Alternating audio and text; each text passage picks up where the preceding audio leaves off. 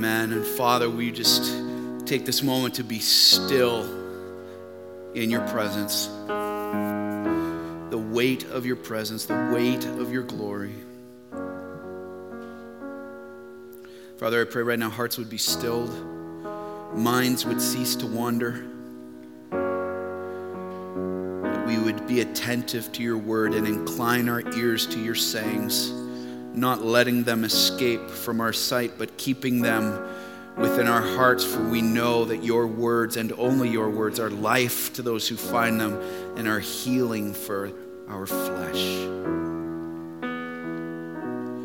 May that be the prayer for today new life and healing. Father, I pray right now the worried would find peace, the anxious would find peace, the fearful would find courage. Father, the doubting, maybe those here for the very first time, and they would find truth. They would find the comfort of a Savior that loves them and has created them and is calling them to Himself. Father, be with my mouth right now. Guard me from error. Say what you want to say. And have your way. Convict, refresh, rebuke, instruct, teach us your word for your church today. And let us not be like those who hear the word and then just walk away unchanged, but God, to hear the word and be doers of the word by the power of your Holy Spirit. In Jesus' name, church, if you agree, say amen. Amen. Amen. You may be seated, church.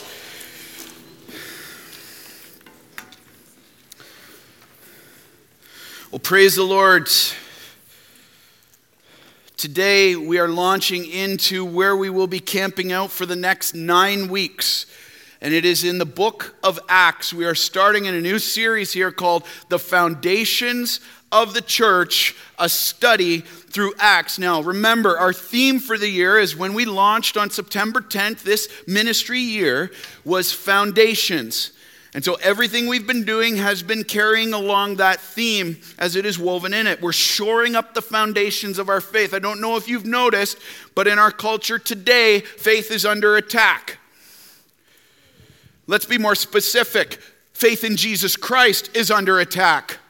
The world tells us to put our faith in a lot of things, but it doesn't point us to the one who's the only one worthy of it. And so here we are shoring up the foundations of our faith, which God promises to build his church upon as we stay faithful to stand on them and uphold them in our individual lives and in us as a church. Now, little recap so far, we've the foundations we focused on have been the person of Christ, who Jesus is, and our pursuit of him through love, faith, and obedience. This is what we spent the first three months of this year going through the book of First John, verse by verse, line by line. And then we did a six week series in Matthew 5 on the Beatitudes, verses 1 to 12, which focused on the, the posture, not the person of Christ, the posture or character of Christ that we as Christians are called to be imitators of. It was the foundations of the heart that God promises to bless when we live our lives with that by His power. And now, here in our third series of the year, we are launching into what all things, all things at this point, church, have been leading up to this. Everything we studied, and it is this the foundations of the church, which focus on the proclamation of Christ. We know who the person of Christ is, the pursuit of Christ we are to have, the posture of our hearts before Christ, and now we're looking at the proclamation of Christ. And this will take us into the summer it's called a promise for the church. This message, the Holy Spirit. Acts chapter 1, verses 1 to 5. And if you do not have a Bible with you, please put up your hands right now. The ushers are going to come forward right up here, and they're going to turn around, and they're going to walk right back with those Bibles to put one in your hand if you do not have a Bible with you. And if you do not have a Bible at home, please keep that. Please keep that as a gift from us to you so you can continue to study God's Word on your own. Acts chapter 1, verses 1 to 5. Acts is the fifth book in the New Testament. So the second half of the Bible, we're starting at chapter 1, verse 1. All right, foundations of the church. Well, what we need to establish here, we became pretty quick in prep this week. What needs to be established here is we have to have an idea of what the church is. I doubt very much that everybody in this room has the same idea of what the church is. And so, if we're going to get on the same page, that is God's page of what He says His church is to be, we need to come up with a definition. So, I did a little research this week. Um, what is the church? Well, always a reliable source, looked at dictionary.com to get man's definition of the church. Here it is. Here's what it says a building used for public Christian worship. Just think, think, think. What is glaringly wrong with that definition? It completely is not the church. The church is not a building, loved ones. This is a school. A church is not the building. But this is the mentality of men towards what the church is. So if we are going to have any hope of understanding Acts and our response to it, we need to have an idea of what God's church is. And we're going to refer back to this. So what I did, I spent time with a few other pastors looking at all of the ideas that Jesus said, all of the things he said his church was, and tried to succinct them into one definition. Okay? No small task. But here's what he says the church, in God's eyes, means this. The Greek word for church is ecclesia. Ecclesia, and it means this an assembly. See the difference? Glaring difference right there. An assembly of Christian believers. That's what ecclesia means. An assembly of Christian believers. And here, this is taking all of what Jesus said, putting it in one definition, through which God has promised to advance his kingdom as they, the people of the church, proclaim his word, seek his presence with increasing purity, passion, and power for his glory. Awesome. Awesome.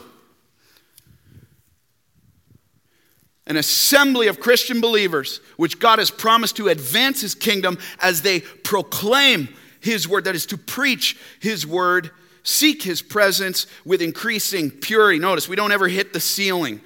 Increasing purity, passion, and power for his glory. If I could sum all that up, it would be this. Let's give something we can remember and recall very quickly. Summary is this the people of God living on mission for God. There's the church. The people of God living on mission for God. Take what is on that screen, condense it even down, rock solid clarity, there it is the people of God living on mission for God. So I pray that by the end of these nine weeks, that's just cemented into your mind and into your heart, more importantly. The people of God living on mission for God. And here in the book of Acts, where the church began, I love this. I was waiting all year to get here. I'm so excited. We see this belief in the hearts of the first Christians and the impact that God had on them and through them as they gave their lives completely to the mission he had entrusted to them. Let's get a little context on the book of Acts. All right? This is written by the apostle Luke.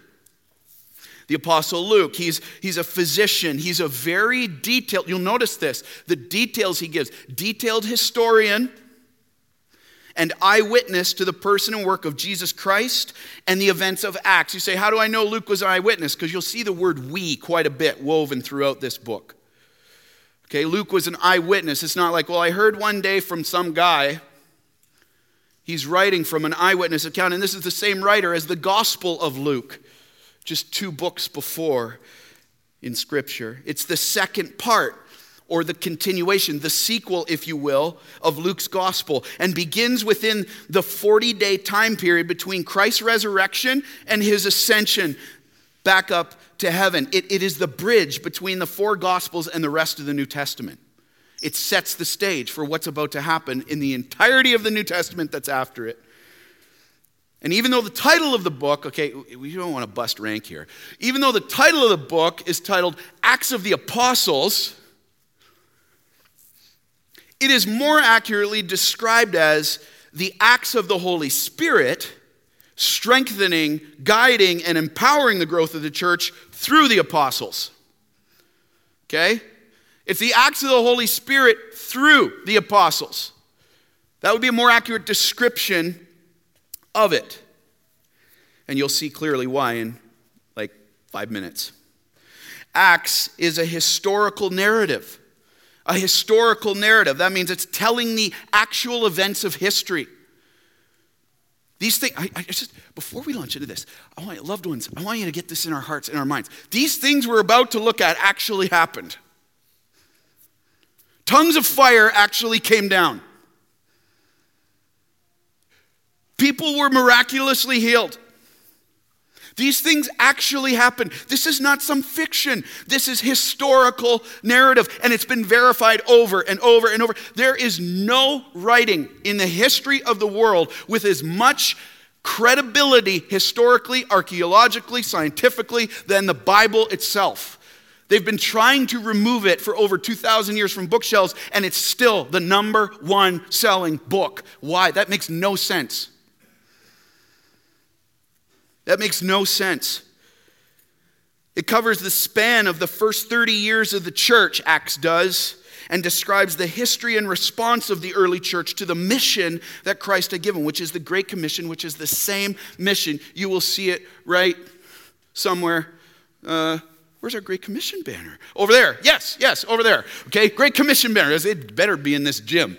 All right, there we go. All right, it's over there. All right, that's where we want to keep. Maybe we'll move it up here for the rest of the series so it can be in our face. Now, listen to this how commentator Tony Merida said this. He described the book of Acts. You'll see it on the screen. He says, In the years between AD 33 and 64, when this book was written, it was finished around 62 to 64 AD, a new movement that is Christianity, was born. In those 30 years, it got sufficient, look, look at this, it got sufficient growth and credibility to become the largest religion in the world that has the world has ever seen. Think about that.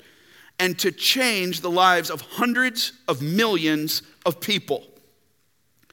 And the seedbed for all this, the time when it took decisive root was in the three decades, these three decades, we're going to look at partially here. It all began with a dozen, get this, dozen men and handful of women, and then the Spirit came. Game on. Game on. And you say, well, wait a sec, why is this, why is this important for us today? Because we need to get the vision. We need to get the vision. We're going to recast vision and mission for this church right now.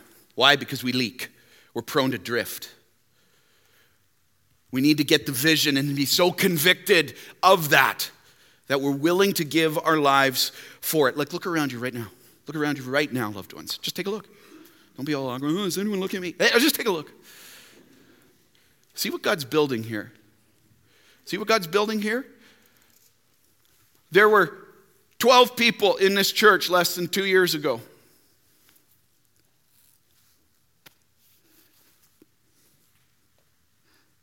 Okay? 12. And I, I have a question for us as we look at this church that God is building right here. If all of this, all of Christianity, all of the church globally started in and through 12 men and a handful of women over the course of 30 short years. Here's the question we need to ask ourselves right now What could God do with Harvest Ottawa right here over that same time period? All of Christianity started 12 men and a handful of women, and the Holy Spirit came. What could God do with Harvest Ottawa over the same 30 years, or his church globally over the next 30 years for his glory. Do you, church? I wrestle with this myself this week. This was a heart check for me. Do you and I truly believe that God desires to use Harvest Bible Chapel Ottawa here in this gym right now, which used to meet in my living room? And now we're here and Lord willing, wherever He's going to take us, do we believe truly that God will use this church to advance His kingdom and do a supernatural work that will not only impact our generation, but generations to come and ultimately into eternity? Do we truly believe it? Not just, yeah, maybe God could. Do we, are we convicted of that? These early church believers sure were.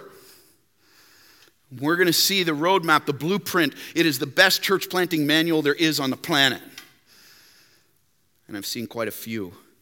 But, loved ones, here's the challenge I give us as your pastor to you, pastor that loves you so much. Here's the challenge. Let's not study the book of Acts simply to learn some head knowledge about events, places, and people, or be casual about what the Lord has done or desires to do in His church. Yeah, that's great in the book of Acts, but this is the 21st century. Yeah, and the Lord hasn't changed, loved one. He hasn't changed. Rather, let's ask the Lord to challenge and transform our. I, I challenge you to pray that prayer. I need you to pray that this week. Challenge and transform our hearts with a passion, fervency for His mission that He has entrusted to us, and be willing to give our lives, be all into what He's calling us to do. You ready? Ready? Let's get into the book of Acts. Let's go, verses 1 to 5. Let's stand to honor the authority of God's word as we read scripture. Acts chapter 1, verses 1 to 5. Here it is the promise of the Holy Spirit. In the first book, O Theophilus, I have dealt with all that Jesus began to do and teach until the day when he was taken up, after he had given commands through the Holy Spirit to the apostles whom he had chosen. He presented himself alive to them after his suffering by many proofs, appearing to them during 40 days and speaking about the kingdom of God. And while staying with them, he ordered them not to depart from Jerusalem, but to wait for the promise of the Father, which, he said, You heard from me. For John baptized with water, but you will be baptized with the Holy Spirit not many days from now. And all God's people said, Amen. You may be seated. You may be seated. Well, to fulfill God's mission for the church, the first thing we see here right out of the gate is we must remember God's purpose for the church. To fulfill the mission, God's mission for the church, we must remember God's purpose for the church, His glory. His glory. Let's look at verses 1 and 2. In the first book, O Theophilus, I have dealt with all that Jesus began to do. Those are going to circle those, those are keywords do and teach until the day when he was taken up after he had given commands through the Holy Spirit to the apostles whom he had chosen. Now, Theophilus, who's this guy Theophilus? Well, this was most likely a Roman official who was either a seeker, that means he desired to know about Jesus, he was open to the Christian faith, or he was a new Christian and was most likely a, a the Roman official that He's the same guy that Luke addressed at the start of his gospel in Luke chapter 1, verse 3. Why do we know he's most likely a Roman official? Because he says, Most excellent Theophilus. That was a greeting they gave to Roman officials back then. Most excellent Theophilus. And here Luke begins by restating the purpose of writing his first book, the Gospel of Luke, which was to explain, or it says to deal with in verse 1, to deal with all that Jesus Christ taught and the deeds he did in his earthly ministry until his ascension. Verse 2, it says he was taken up. That's his ascension that he's talking about. He's resurrected from the grave, and then 40 days later, he ascends back up to heaven and then gives the disciples the Holy Spirit. And I love how the purpose is to give certainty or assurance of the truth. Luke 1 4 even says this to Theophilus. He goes, I'm writing to give you certainty or assurance of the truth and life of Jesus Christ and his ministry here on earth. To give you certainty. I wonder how many people here right now need to be given certainty that this is true. If that's you today, praise the Lord, you're not here by accident. To give certainty that this is true. And it's not my job to convince you, it's the job of the Holy Spirit. And He will if you're open to it. These were the things that Christ did by the power of the Holy Spirit within him. The apostles were to carry on as the mission of the church. Now, who's the Holy Spirit? We're going to get into a lot of the Holy Spirit. Praise the Lord. Let's give a snapshot right now. He's the third person of the Trinity God, one being, but yet three distinct persons. Try to get our minds around that, loved ones. All right? Three distinct persons. We talked about this in small groups, such good discussion through this. And the Holy Spirit is the third person of the Trinity fully God, yet one distinct person of the three. Now look at verse 2. It says this Until the day he, Jesus, was taken up, after he had given commands through the Holy Spirit. See, his ministry was empowered by the Holy Spirit. That should be a big flag for us. To the apostles whom he'd chosen. Now, okay, who were the apostles? You know, I did some research this week, and you know, apparently there's apostles speaking at conferences right now Apostle Grant and Bill and Apostle Evan. And all these people, and with, all, with, with love for them, with all due respect, they're not apostles. You say, How do you know that? How can you be so sure? Because Jesus tells us. What is the Greek for eyewitnesses? The apostles who were eyewitnesses. These were eyewitnesses to Jesus Christ. The Greek term for apostle, eyewitness to the person and work of Jesus Christ, who were specifically commissioned by Christ and sent out to establish the church by preaching and teaching in his name. You say, what does that mean? Well, let's drill down and get some clarity, okay? You'll see it on the screen. Three marks of an apostle that we see all throughout Scripture is this apostles were picked they all start with P. I, I thought you'd be happy with that. All right? The apostles were picked. What does that mean? They had a personal appointment. Notice the term personal. A personal appointment as an apostle of Jesus. He literally looked at Matthew and said, Follow me. He encountered personally the apostle Paul on the road to Damascus. He said, Follow me. He handpicked them. Okay, first thing. Secondly, apostles' special qualifications. One, they were handpicked. Number two, they participated. They were an eyewitness experience of the historical Jesus. What's the historical Jesus? The man, Jesus Christ, his life on earth for 33 years.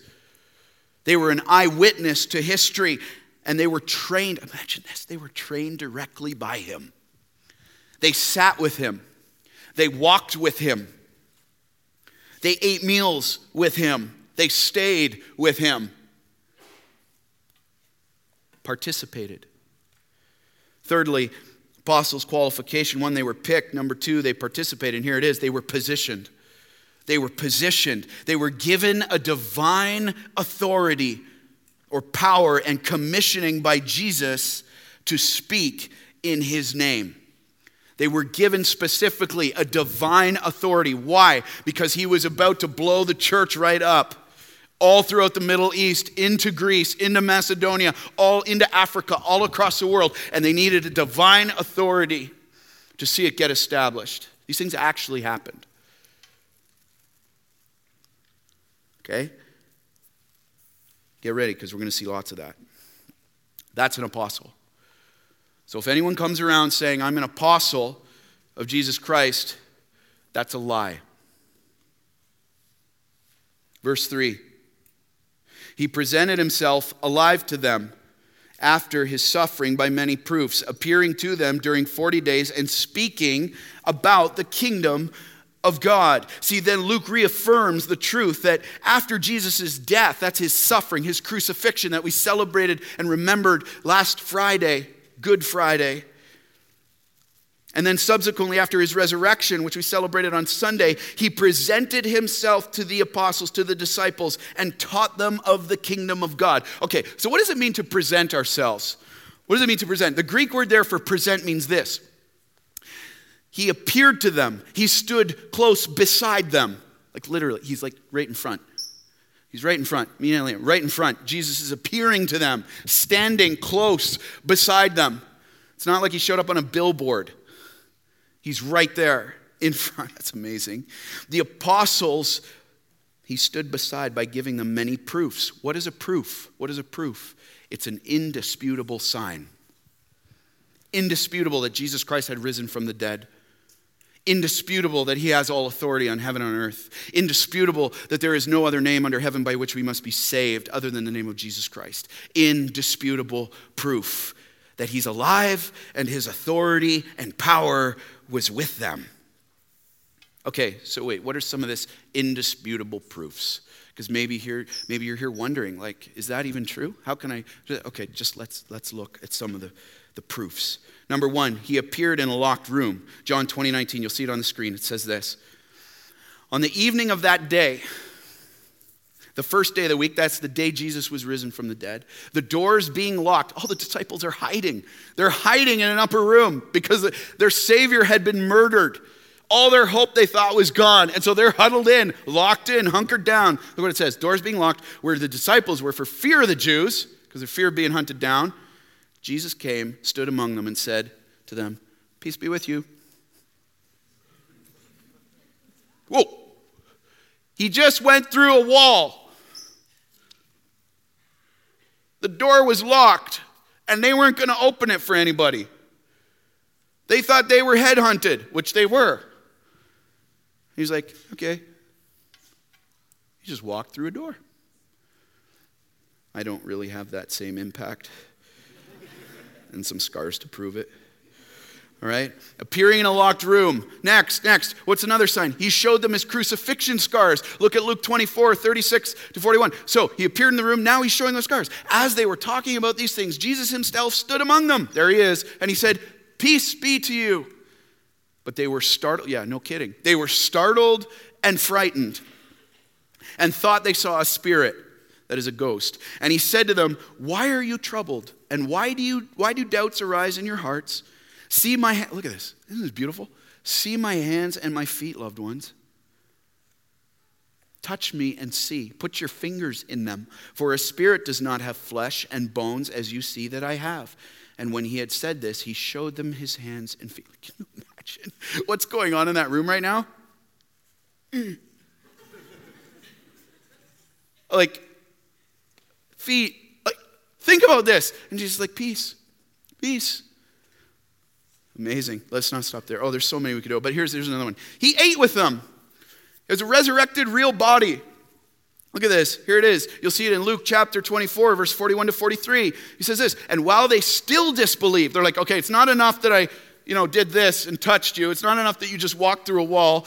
Look what Jesus does.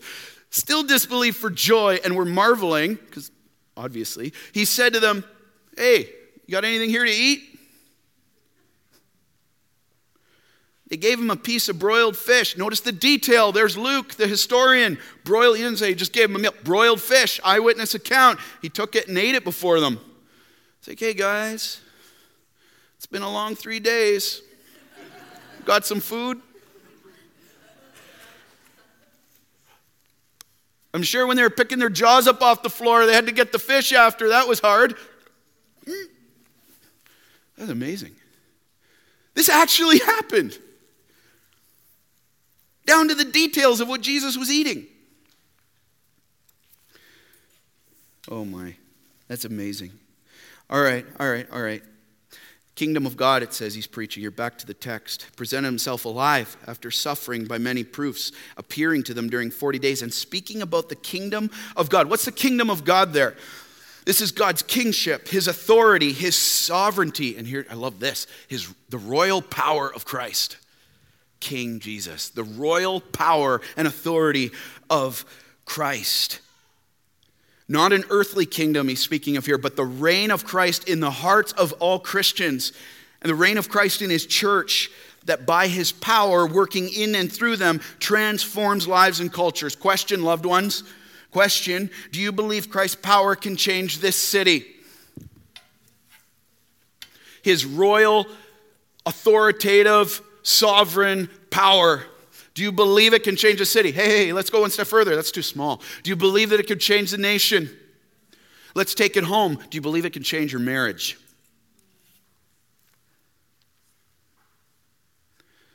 Do you believe that it can change students? We got a lot of students here. Do you believe it can change your classroom?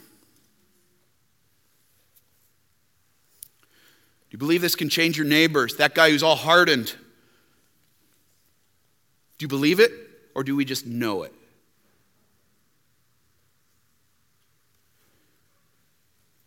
Authoritative power. Now, think about this.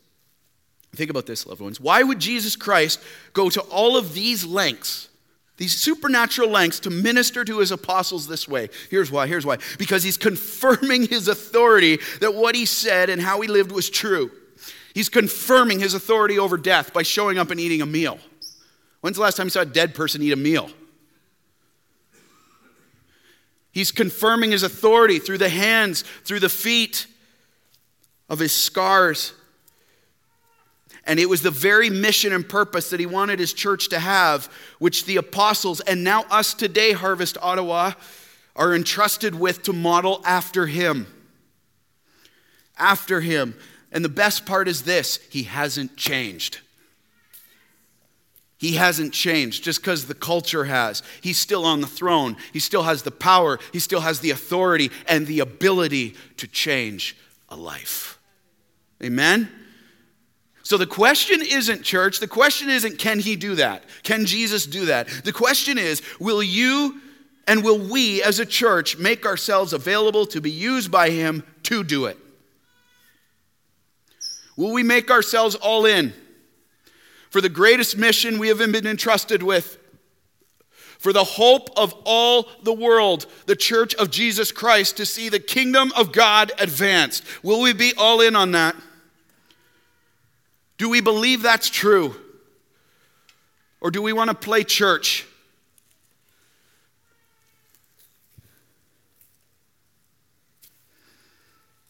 Could you say this? In order to fulfill this purpose for the church, we must get clarity. What is the purpose of the church? He tells us right in the text. Love it. What is the purpose of the church? Well, first one is this to teach God's word. Teach God's word. Look at verse 1 again. In the first book, O Theophilus, I have dealt with all that Jesus began to do and, everyone say it together, do and teach. Teach teaching God's word. Now, look at in the first three verses, there are three references to teaching and proclamation. We just look at the first one, verse 2. Until the day when he was taken up, after he'd given commands to the Holy Spirit to the apostles whom he'd chosen. See that? Given commands. Teaching number two. Verse three, he presented himself alive to them after his suffering by many proofs, appearing to them during 40 days and speaking, speaking about the kingdom of God, proclaiming the kingdom of God. Three references to teaching in the first three verses. It's a big deal to Christ that the kingdom of God is proclaimed in his church. Amen? To teach means what?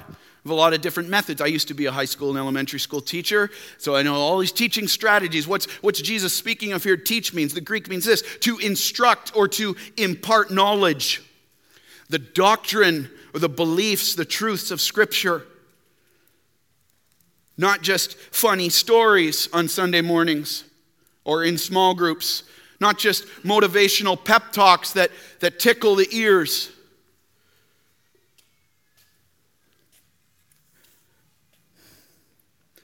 Not, not so we can feel good. It's not one man's opinion where he takes a text of Scripture and then runs off on a tangent of his own opinion on it. We want God's opinion of His Word, amen? This is what Jesus Christ is speaking of here when he teaches God's word. I love how John Calvin puts this. Churches aren't perfect. This isn't a perfect church. If you're looking for one, it doesn't exist. Okay? Just let you, church, off the hook. Here it is. But he says this wherever we see the word of God purely, see that? Faithfully preached. Faithfully preached and heard, there a church of God exists. Even if it swarms with many faults, starting with me but where the Word of God is purely preached, there a church exists. The pulpit, loved ones, the pulpit drives the church. Always has, always will. It determines direction, it determines vision, it determines mission. It keeps us together. It unifies. It strengthens. It upholds. It establishes. Why? Because this isn't just a book. This is the living and active Word of God that every time it is held up and people are exposed faithfully to that truth, it will change lives. Amen? We had three baptisms last week showing lives that have been radically transformed by the Word of God and the power of Jesus Christ as it is held up and preached. So this pulpit will stay here. Okay? It drives the church. Sola scriptura, scripture alone. And quite simply, it's not a church if it's not faithfully preaching God's word. I don't care about the size of a building. I don't care if they have Starbucks coffee in the lobby. If it's not preaching God's word, it's not a church faithfully, purely preaching God's word. That's the church that Jesus is commanding here. So, what's the purpose of the church? To teach God's word. Number two, to do God's work. Look at verse 1. In the first book, O Theophilus, I have dealt with all the things that Jesus began to do and teach. Do God's work. The word do there means to act or to cause or to manufacture.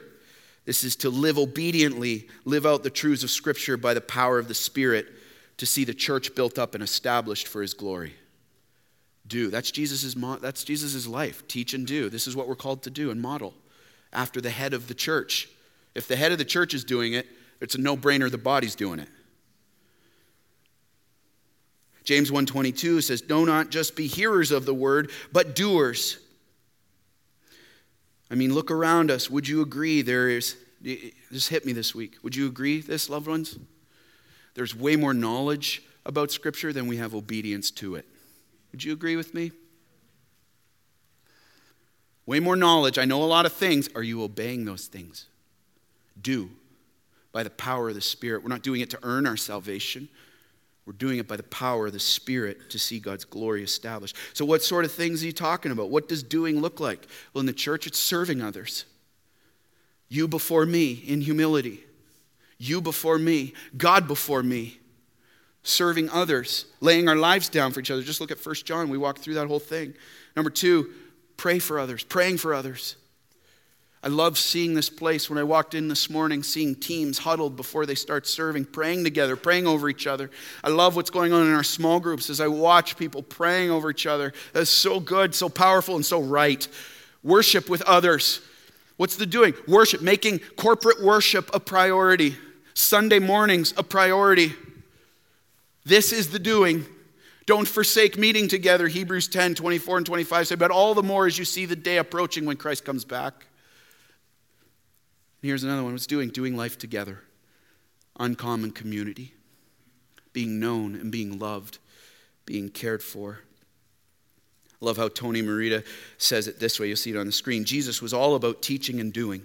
He left the church with the same ministry, intending that we let others see our good deeds, that glo- there it is, God's glory, glorify the Father, and helping others understand the good news that leads to eternal life. So, question. Question, examination.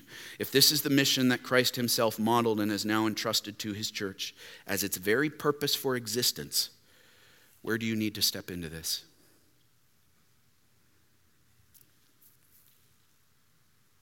Where do you need to step in? Here's an example. How about serving, joining a service team? Harvest Kids, set up, tear down, welcome ministry, tellering, worship, production. Loved ones, I say this in love to you as your senior pastor that loves you very much and wants to see God's purpose in your life and in this church more than anything else. If you consider Harvest Bible Chapel Ottawa your home church, it's time to step in.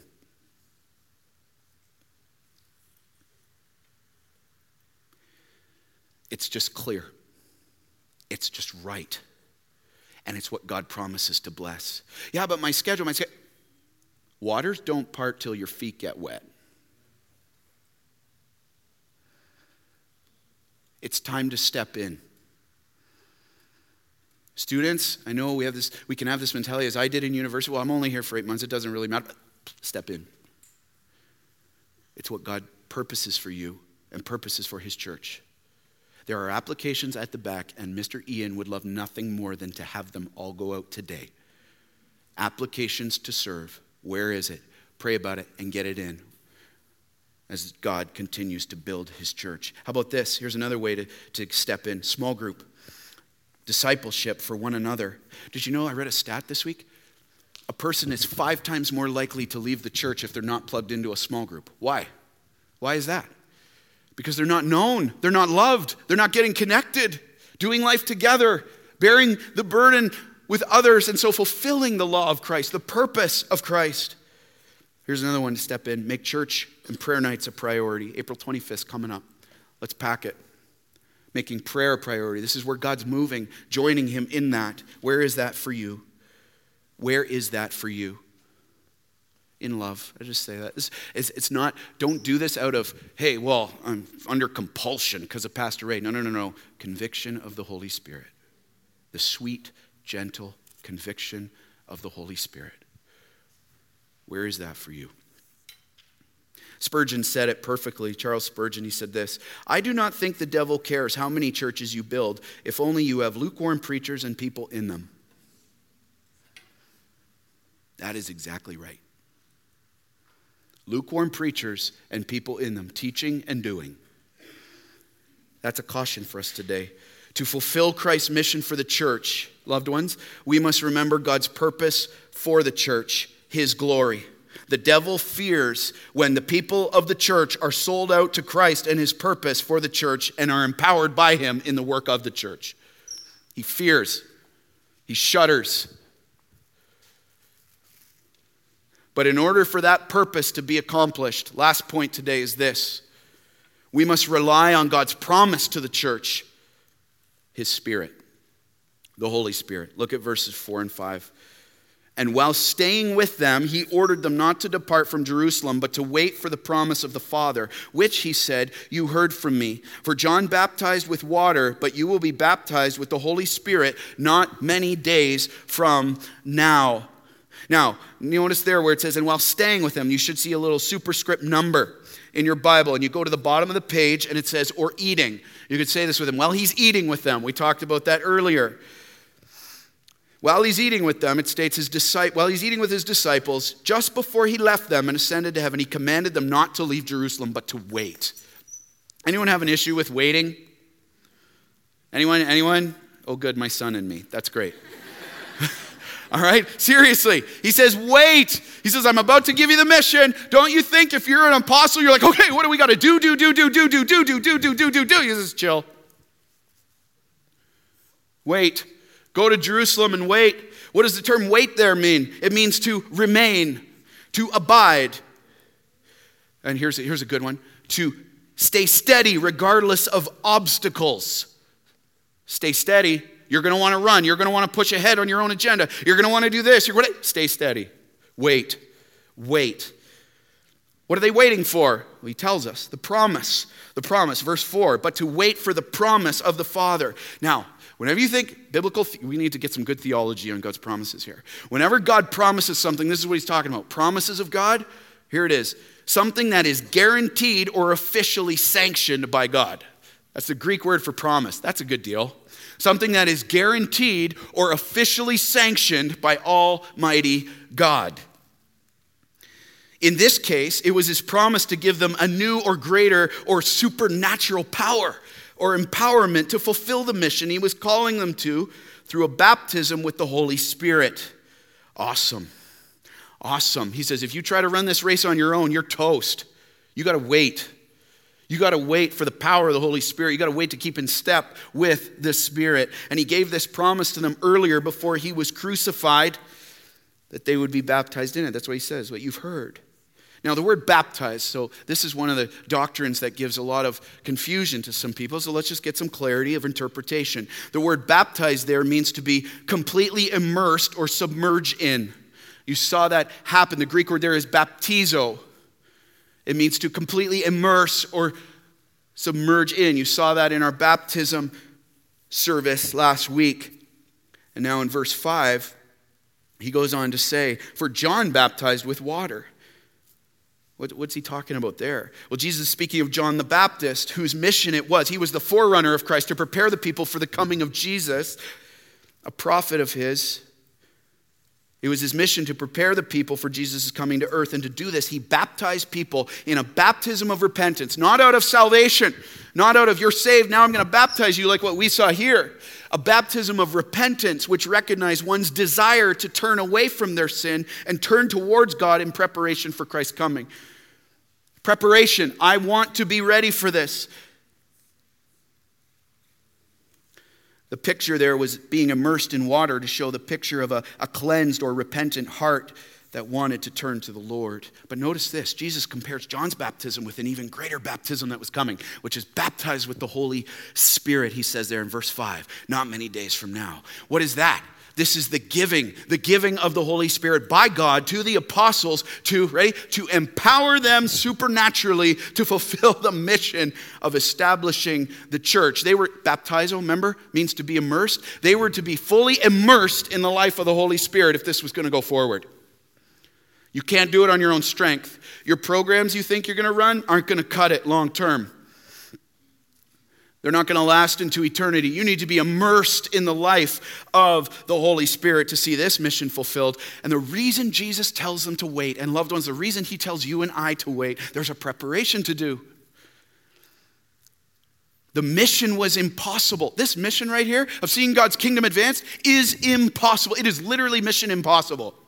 Dun, dun, dun, dun, dun. Don't think I don't know that's going on in your head, right? Right? It is literally mission impossible without His power, the power of God through the baptism of the Holy Spirit doing the work. It's a supernatural work and has to have a supernatural power. Amen? Supernatural work from a supernatural power, or we will fail every time. And they needed to be, these disciples, as we need to be today, 100% dependent, 100% of the time, if they were to fulfill the mission Christ was about to give them. I love how Charles Spurgeon puts it this way. Look on the screen there. A church in the land without the Spirit is rather a curse than a blessing. Ouch. If you have not the Spirit of God, Christian worker, remember that you stand in somebody else's way. You are a fruitless tree standing where a fruitful tree might grow. Oh. So convicted with that this week, loved ones. So, question first, this was our launch sermon for this year on September 10th. What are we building with here? What are we building with? Wood, hay, straw, or gold, silver, and precious stones that will last into eternity? And I wrestle with this question each week. I wrestle with this truth each week. And my prayer is this, and I ask you would join me in praying this over our church. Lord, don't give the ministry. Don't give the ministry that you wanted to entrust to us to someone else because we weren't faithful. I don't want to be in the way of the fruit. Do you? Don't give it to someone else.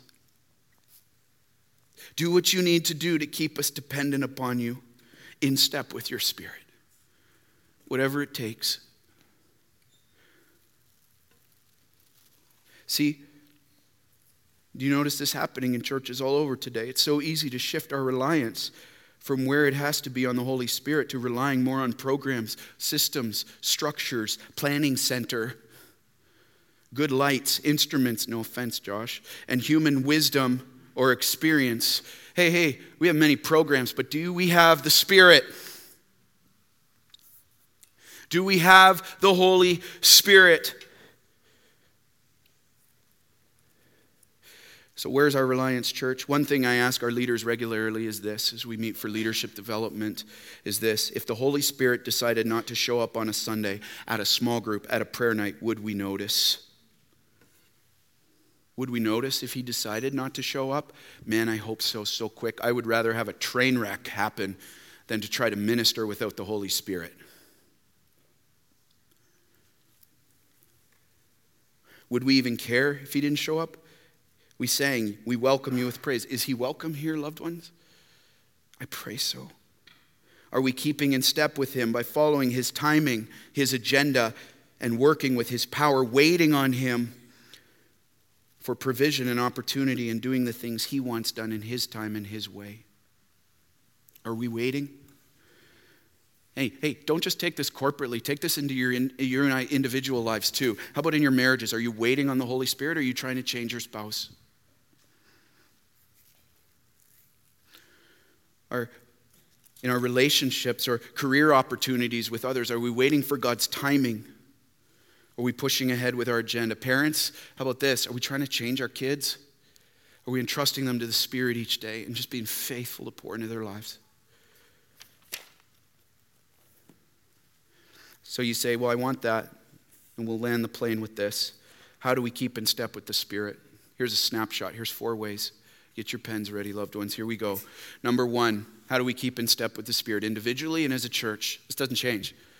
Through God's Son. Ephesians 1 13. Look at the screen here. Through God's Son, it says this In Him, Jesus Christ, you also, when you heard the word of truth, the gospel of your salvation, and believed in Him, you were sealed with the promise of the Holy Spirit this is having a personal relationship with Jesus Christ, believing that Jesus Christ came to earth as fully God and fully man and suffered and died on the cross for your sin and mine, taking the penalty that we deserved, the wrath of God Himself, which separated us from God. And then after he died, he rose again three days later and achieved victory and power and freedom over sin and death, and that he is the only name under heaven by which we must be saved. No other religion, no other method to try to earn our salvation, Christ alone. Through his Son.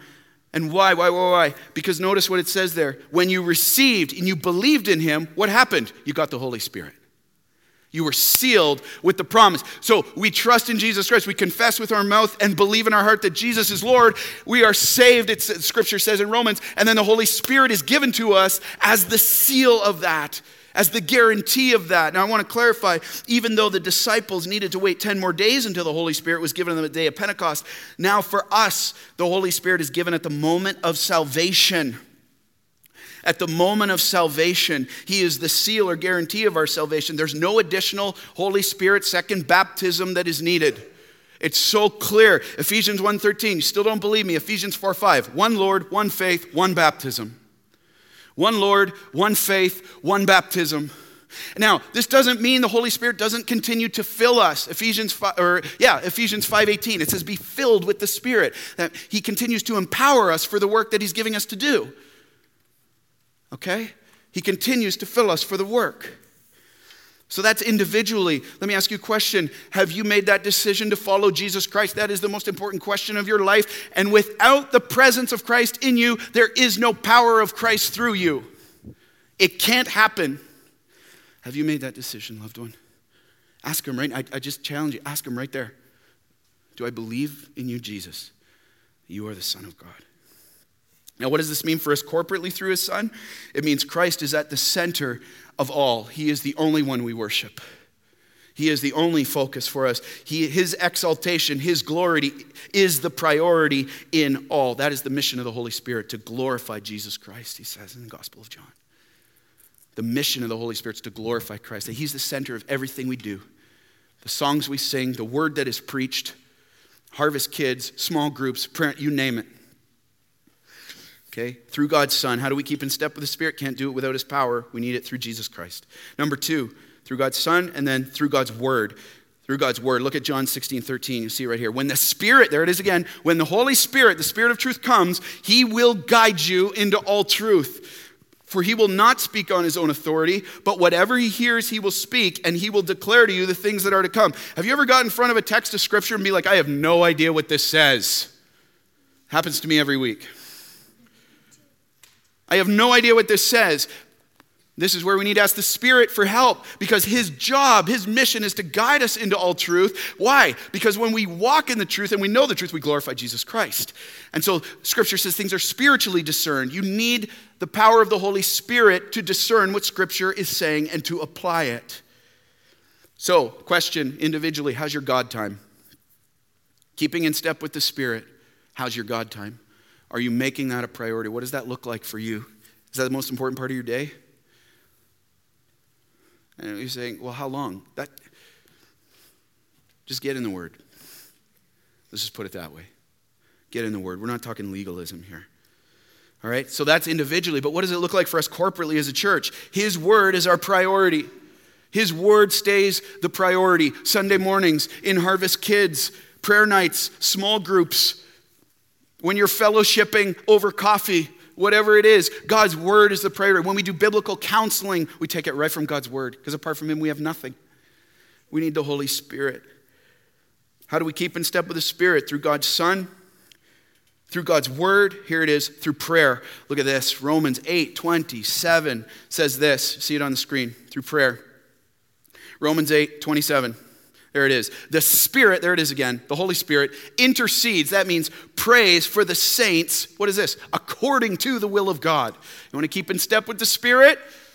Spend time in prayer with the Spirit. He's praying the will of God over you already, and we join Him in that and keep in step with Him. Prayer is the declaration of our dependence on God. You know what? If I could sum up prayer, it would just be this help God. Yes, help. Prayer is the declaration of our dependence. Now, okay, flip that. What's the opposite? Prayerlessness is the declaration of our independence. God, I don't need you. Ouch. Watch out. Watch out. You want to keep in step with the Spirit? Walk in the power of the Spirit? Through prayer. Individually, what does this look like? Carving out time to seek the Lord. Carving out time to seek the Lord. And hey, hey, you know what? I, one, of my, uh, one of my mentors, Daniel Henderson, wrote a book on Old Paths, New Power. I would highly recommend that, by the way. And he said this The only enduring motive for prayer is that God is worthy to be sought. Do you believe God is worthy to be sought? In your car? When you've got that whole exam schedule students sitting in front of you? Is he still worthy to be sought right there? Is he worthy to be sought when you're not getting your way? Now, corporately, what does this look like? We just keep to the motto and stick to the mission that without prayer we're dead. Harvest Kids, I love that the fact that I was talking with Josh this week, who was leading the Harvest Kids devotion and gathering them for prayer. Sundays, we spend time to pray throughout this service and in our teams. Small groups, we spend so much time in prayer. Prayer nights, leadership development, service teams. Hey, hey, hey, loved ones, corporately, next prayer night, April 25th. Lock it in. Let's keep in step with the Spirit as a church. All right, lastly, is this. How do we keep in step with the Spirit? Four ways through God's Son, through God's Word, through prayer, and here it is through obedience through obedience. Galatians 5:16. Look at this. It says this. But I say, Jesus says, walk by the Spirit. There it is, the Holy Spirit, and you will not gratify the desires of the flesh.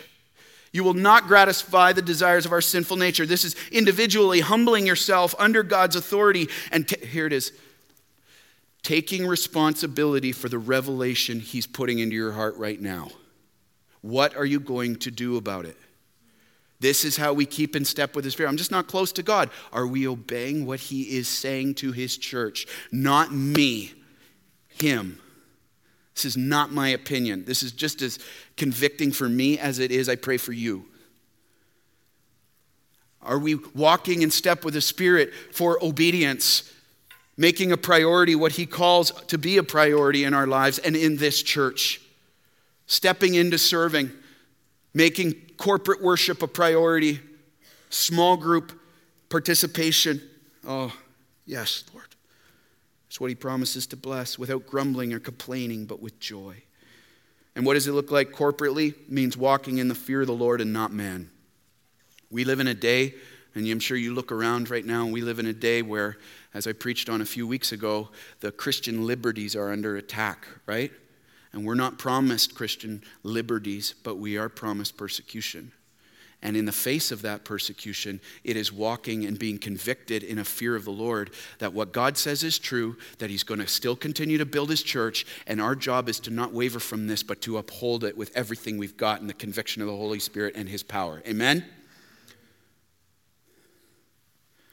Corporately, through obedience, and it will cost. It will cost, loved ones. Holding fast to our confession with conviction, regardless of what the culture will say. Preach the word in season and out of season.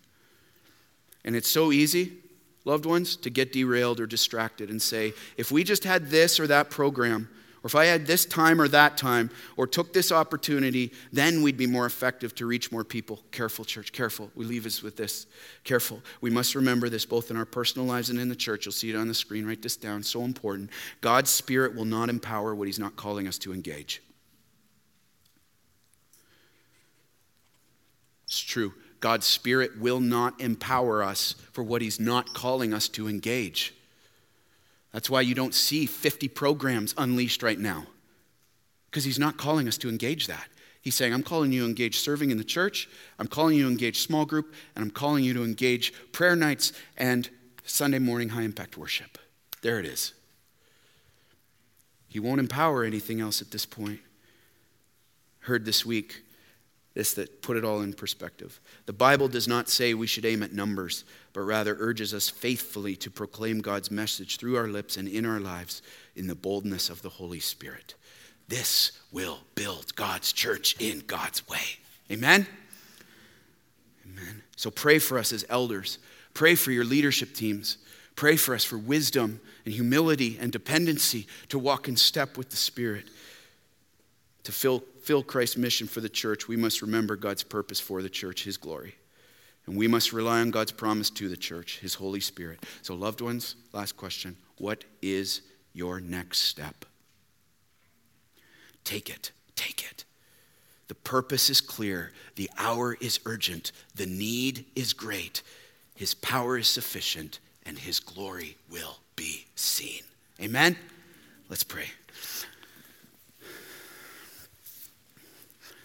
Father, we praise you for your word, God, and just feeling even convicted right now by this very truth to reassess.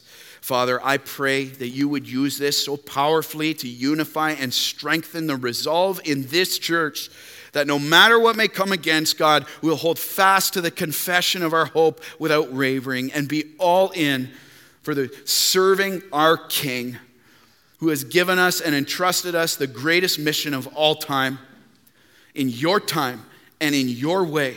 Father, help us to wait on you Help us to listen to you in our individual lives and in us corporately as a church, God. Don't let us move beyond where you're taking us. Don't let us engage what you're not going to empower. Father, I pray right now there would be such a spirit of sweet encouragement and conviction and faith that is welling up in the hearts of the people of this church.